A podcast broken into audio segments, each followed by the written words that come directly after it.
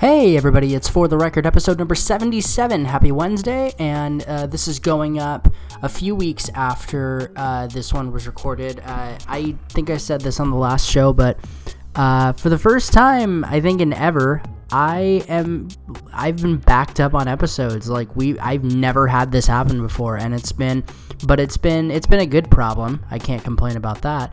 Um, but we had to hold this one because of some other time sensitive ones that had to go up first. Um, it just because of album releases and things like that, and uh, the team said, "Yeah, this is totally cool. Don't worry about it." Um, but so today is the first of two um, episodes that are that were recorded uh, last month. Um, this is with uh, John Christianson of Reel Big Fish, um, who was uh, he was fucking fantastic. Um, it was so great. We did this um, at the Regency Ballroom. The band played um, right before, or they played a tour with Anti Flag, who is also going to be on the show this week. Um, uh, both were awesome interviews, and we got to, we we talked about a lot. Now, I will say really quickly, I goofed up in something in one of the questions that I was asking him and when we were talking. Um, I realized um, after the fact that I had asked him what recording uh, and writing Turn the Radio Off was like, but he was not even a member of the band at that time. Um, he, I believe everybody in that band was still kind of a part of that scene and was all they knew each other and were friends and stuff like that. But and so he was able to answer the question and any kind of thing that was based around it. But um, I sincerely apologize. I did not realize that until after the fact um, as I went back. So that was my bad as an interviewer. Um, but regardless, the talk was still very fun. Uh, it covered a lot of ground, just kind of about that, at least about that time period. Um, the tour that they're doing with Anti Flag and how that came about. And we, I even we talked a little bit about his background playing trumpet and just kind of where um, some of the other bands and uh, I guess what what really keeps them going. Um, I mean, it's it's hard to. I mean, it you can absolutely be. It's absolutely fair to say that they're. I mean, they're one of the longest running bands um, I've seen within like a ska punk scene that can play venues like the Regency Ballroom or the Warfield and still pack it, which is it's crazy. The sh- their show was so much fun. Um, and it was an absolute pleasure. So uh, this episode was sponsored by Audible.com to get a uh, free audiobook um, and a 30-day trial visit www.audibletrial.com slash shameless promo. Once again, audibletrial.com slash shameless promo for your free audiobook and 30-day free trial. All right, episode number 77 with Reel Big Fish. Enjoy.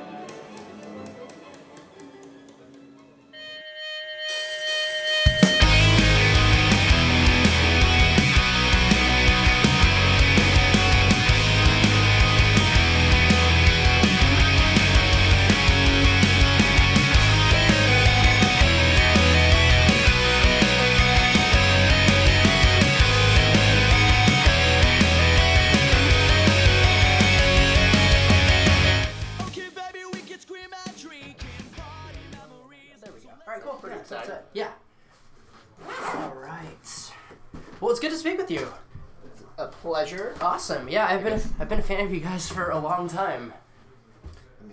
Yeah, no sweat. Okay, got it.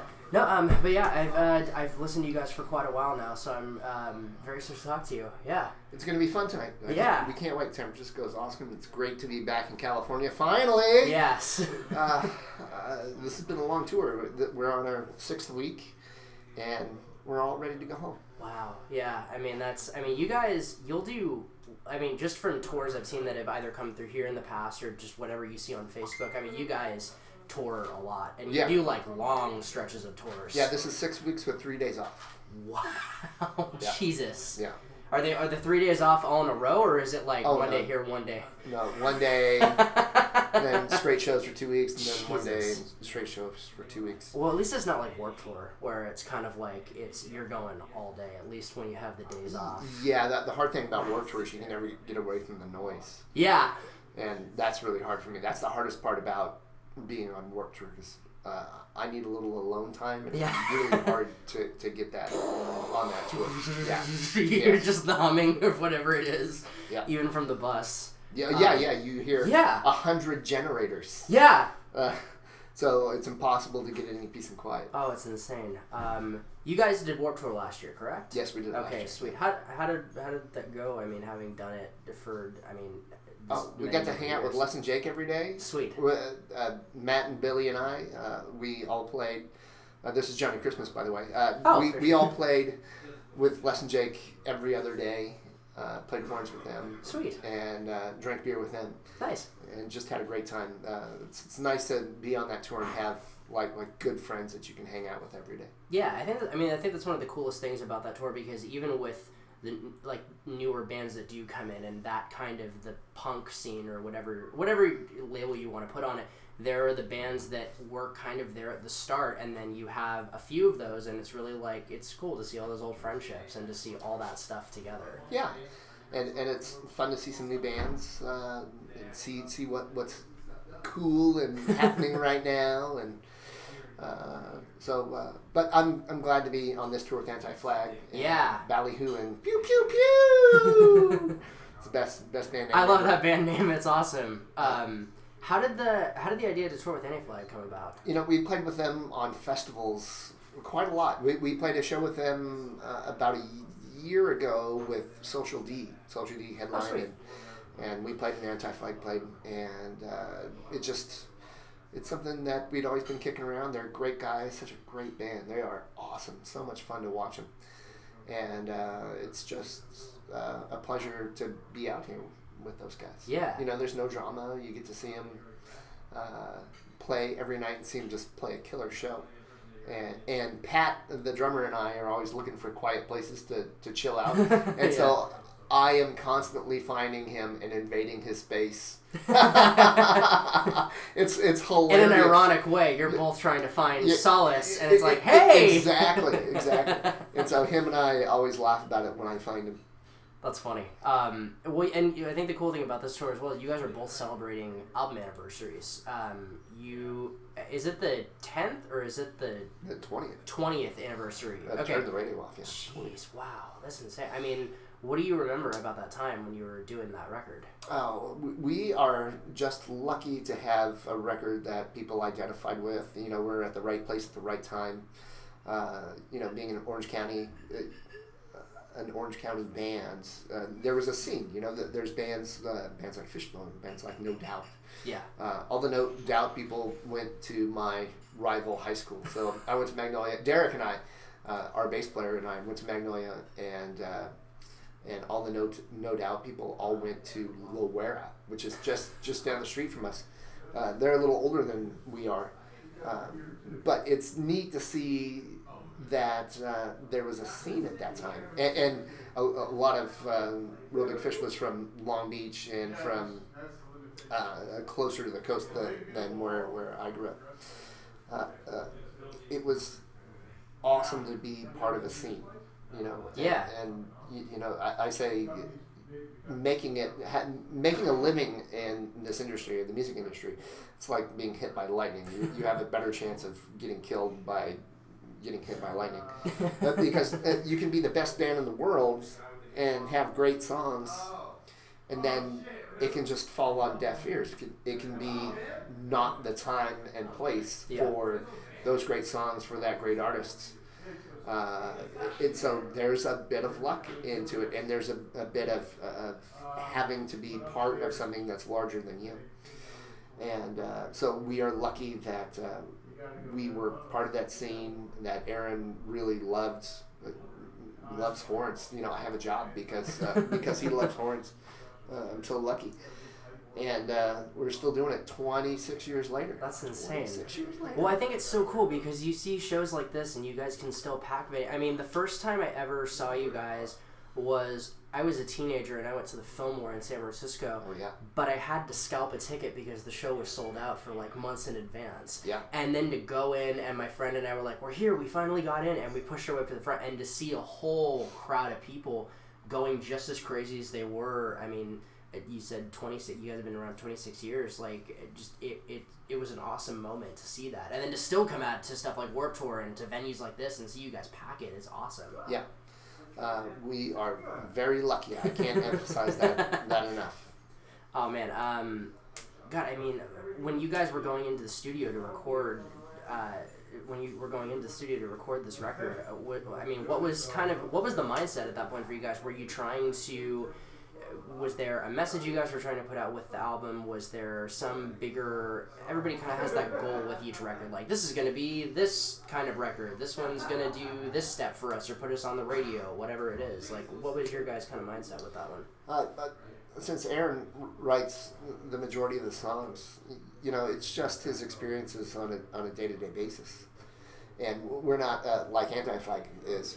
Anti Flag is, is a band about things that are happening out in the larger world. Uh, we're a band about things that happen to your inner world. So, uh, uh, like personal relationships uh, and and things that happen to you on a, on a day to day basis. Gotcha. And uh, I think Aaron is uh, an incredible songwriter, and uh, we got lucky that it was the right place at the right time. He wrote the right songs. And I think he's written uh, the entire Reel Big Fish catalog. I think he's written um, like the songbook of your life from the time that you are 13 till you're 25, till you get out of college. It's a fair statement. And then, then once you get out of college, you want to listen to serious music because you hate your life and you want to cut your arm off and you want to cry and you want to be serious. And then once you get past that hump, you come back to really Fish and go, oh, I just want to have fun at a show. Yes. I want to hear music that makes me smile, that that uh, makes me laugh at myself. And uh, I think Aaron's done a really, really good job at, at doing that. You, you know, the, the, all the problems in the world, or a majority of the problems in the world, are caused by pay, people taking themselves too seriously. That's that's that's a very fair statement. Because w- once you start taking yourself seriously, there's a connotation of fear. I'm afraid Yeah. because I'm serious, and so uh, we are a sincere band. We take ourselves really sincerely. We uh, have a sincere commitment to the instrument, to playing trumpet, to playing in this band. We all do, uh, but we can look at it in a lighthearted way that uh, we can laugh at ourselves. Once you can't laugh at yourself, you have a real problems. Yeah, I mean that's I I think what you're saying. I mean when you look at the people who are, um, and I'm not just talking about politics. I'm talking about like it could be Hollywood celebrities. It could be Oh, whatever yeah. it is. The people who, the, the reason people love certain celebrities uh, are the one. They're the ones that are generally seem to be the most like. Oh, I like that person is because if a joke comes out about them, they're like, yeah, well, I guess so, and then they'll go with it and they'll Yeah. play with it. And then you see other people who are just too serious and can't laugh about it or can't be like, well, I guess there you go.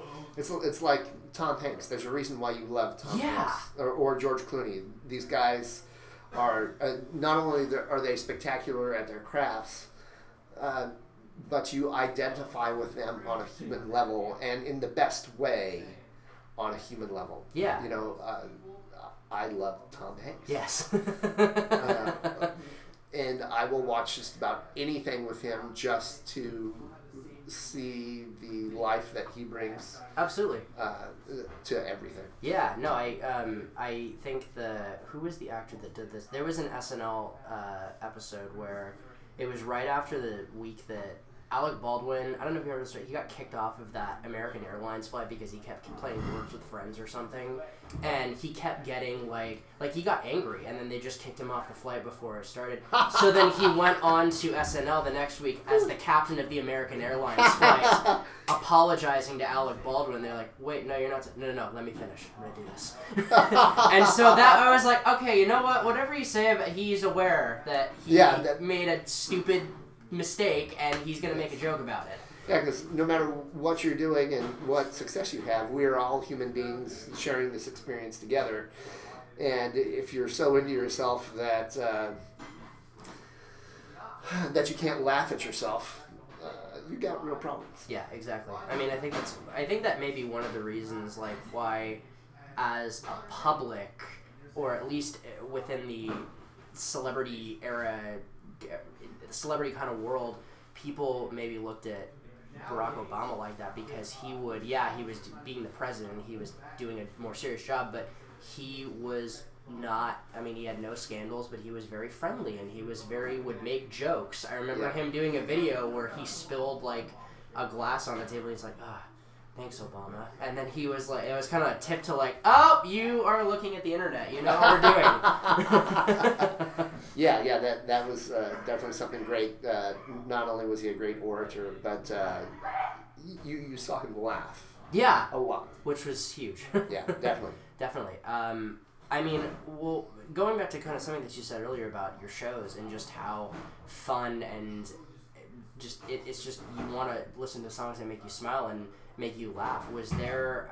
I mean, was there ever a time when you guys maybe ever tried to in a band practice try to say like okay let's write something that goes a little bit more in a serious direction or did that and then like Yeah, Yeah. yeah.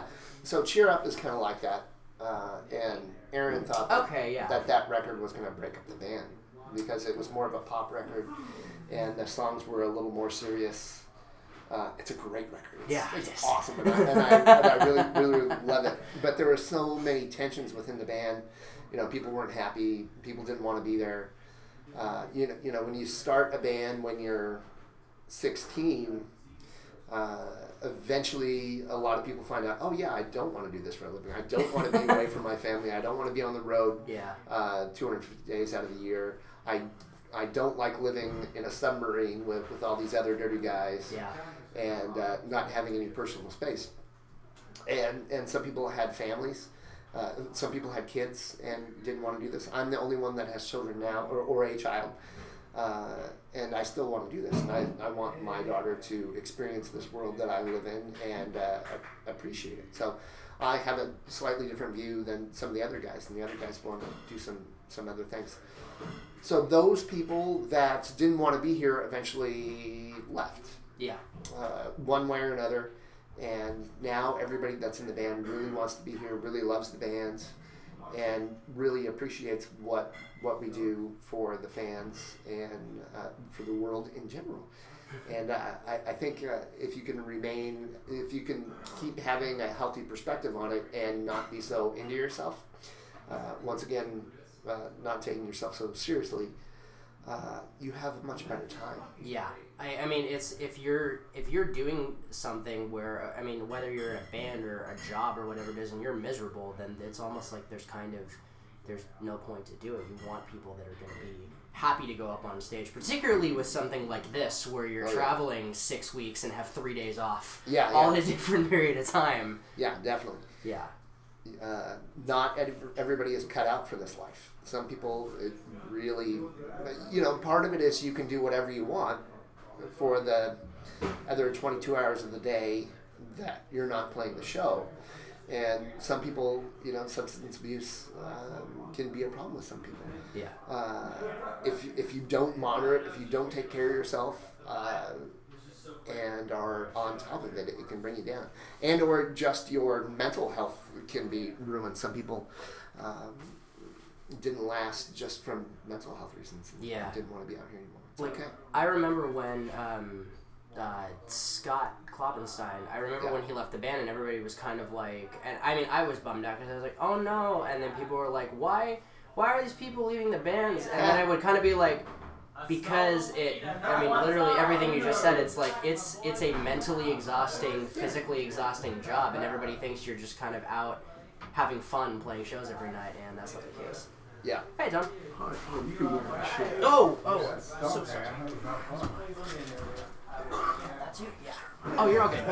Yeah, we saw Scott on this tour in New York, uh, and it was great to see him and great to have him out. He came out and played uh, and sang on, uh, on. What did he sing on? Why am I forgetting it? Uh, Take on me. Oh, oh for sure Uh, okay cool and, and it was really nice to see him. He's got two kids, um, and he's writing music for uh, a musical right now. So I'm glad to see Oh, that that's he's- awesome. He's doing well and um, and still playing. Still- That's still awesome, and it's good that there's like that there's no bad blood in, in that Yeah, sense, yeah, which yeah. is really important. yeah, yeah, not with anybody that's left the band. It's just, um, it's just something that happens, and it's okay, you know. yeah, absolutely. I mean, what is it? I mean, this might be kind of a broad question, but what is it that I guess that has kept you going with Aaron? I mean, along with Aaron, still doing this to this day, and uh, given just how how intense touring can be and how much how much it can take out of you. I love to play trumpet, and uh, I uh, have run all the, the musical styles. You know, I went to music school. I played in orchestras. I played in in salsa bands. I played in big bands Nice. and uh, played classical trumpet and all that stuff. And uh, this is the most fun you can have with your clothes on. and uh, and I want to keep on doing it. And and I know that this band means it means a lot to me, but it means a lot to a lot of other people throughout the world. We we played a, a beer fest in uh, Chandler, Arizona, and the stage was backed up against this parking structure, and they had a fence there, you know, to keep out wild animals from us. And uh, so I'm putting my horn away, and there's some fans over there at the fence. So I go over there, and this woman just starts shaking and crying. And I go, what? What's wrong? What's wrong? She's all, your music helped me get through my tour of duty in Afghanistan. oh my I went, god!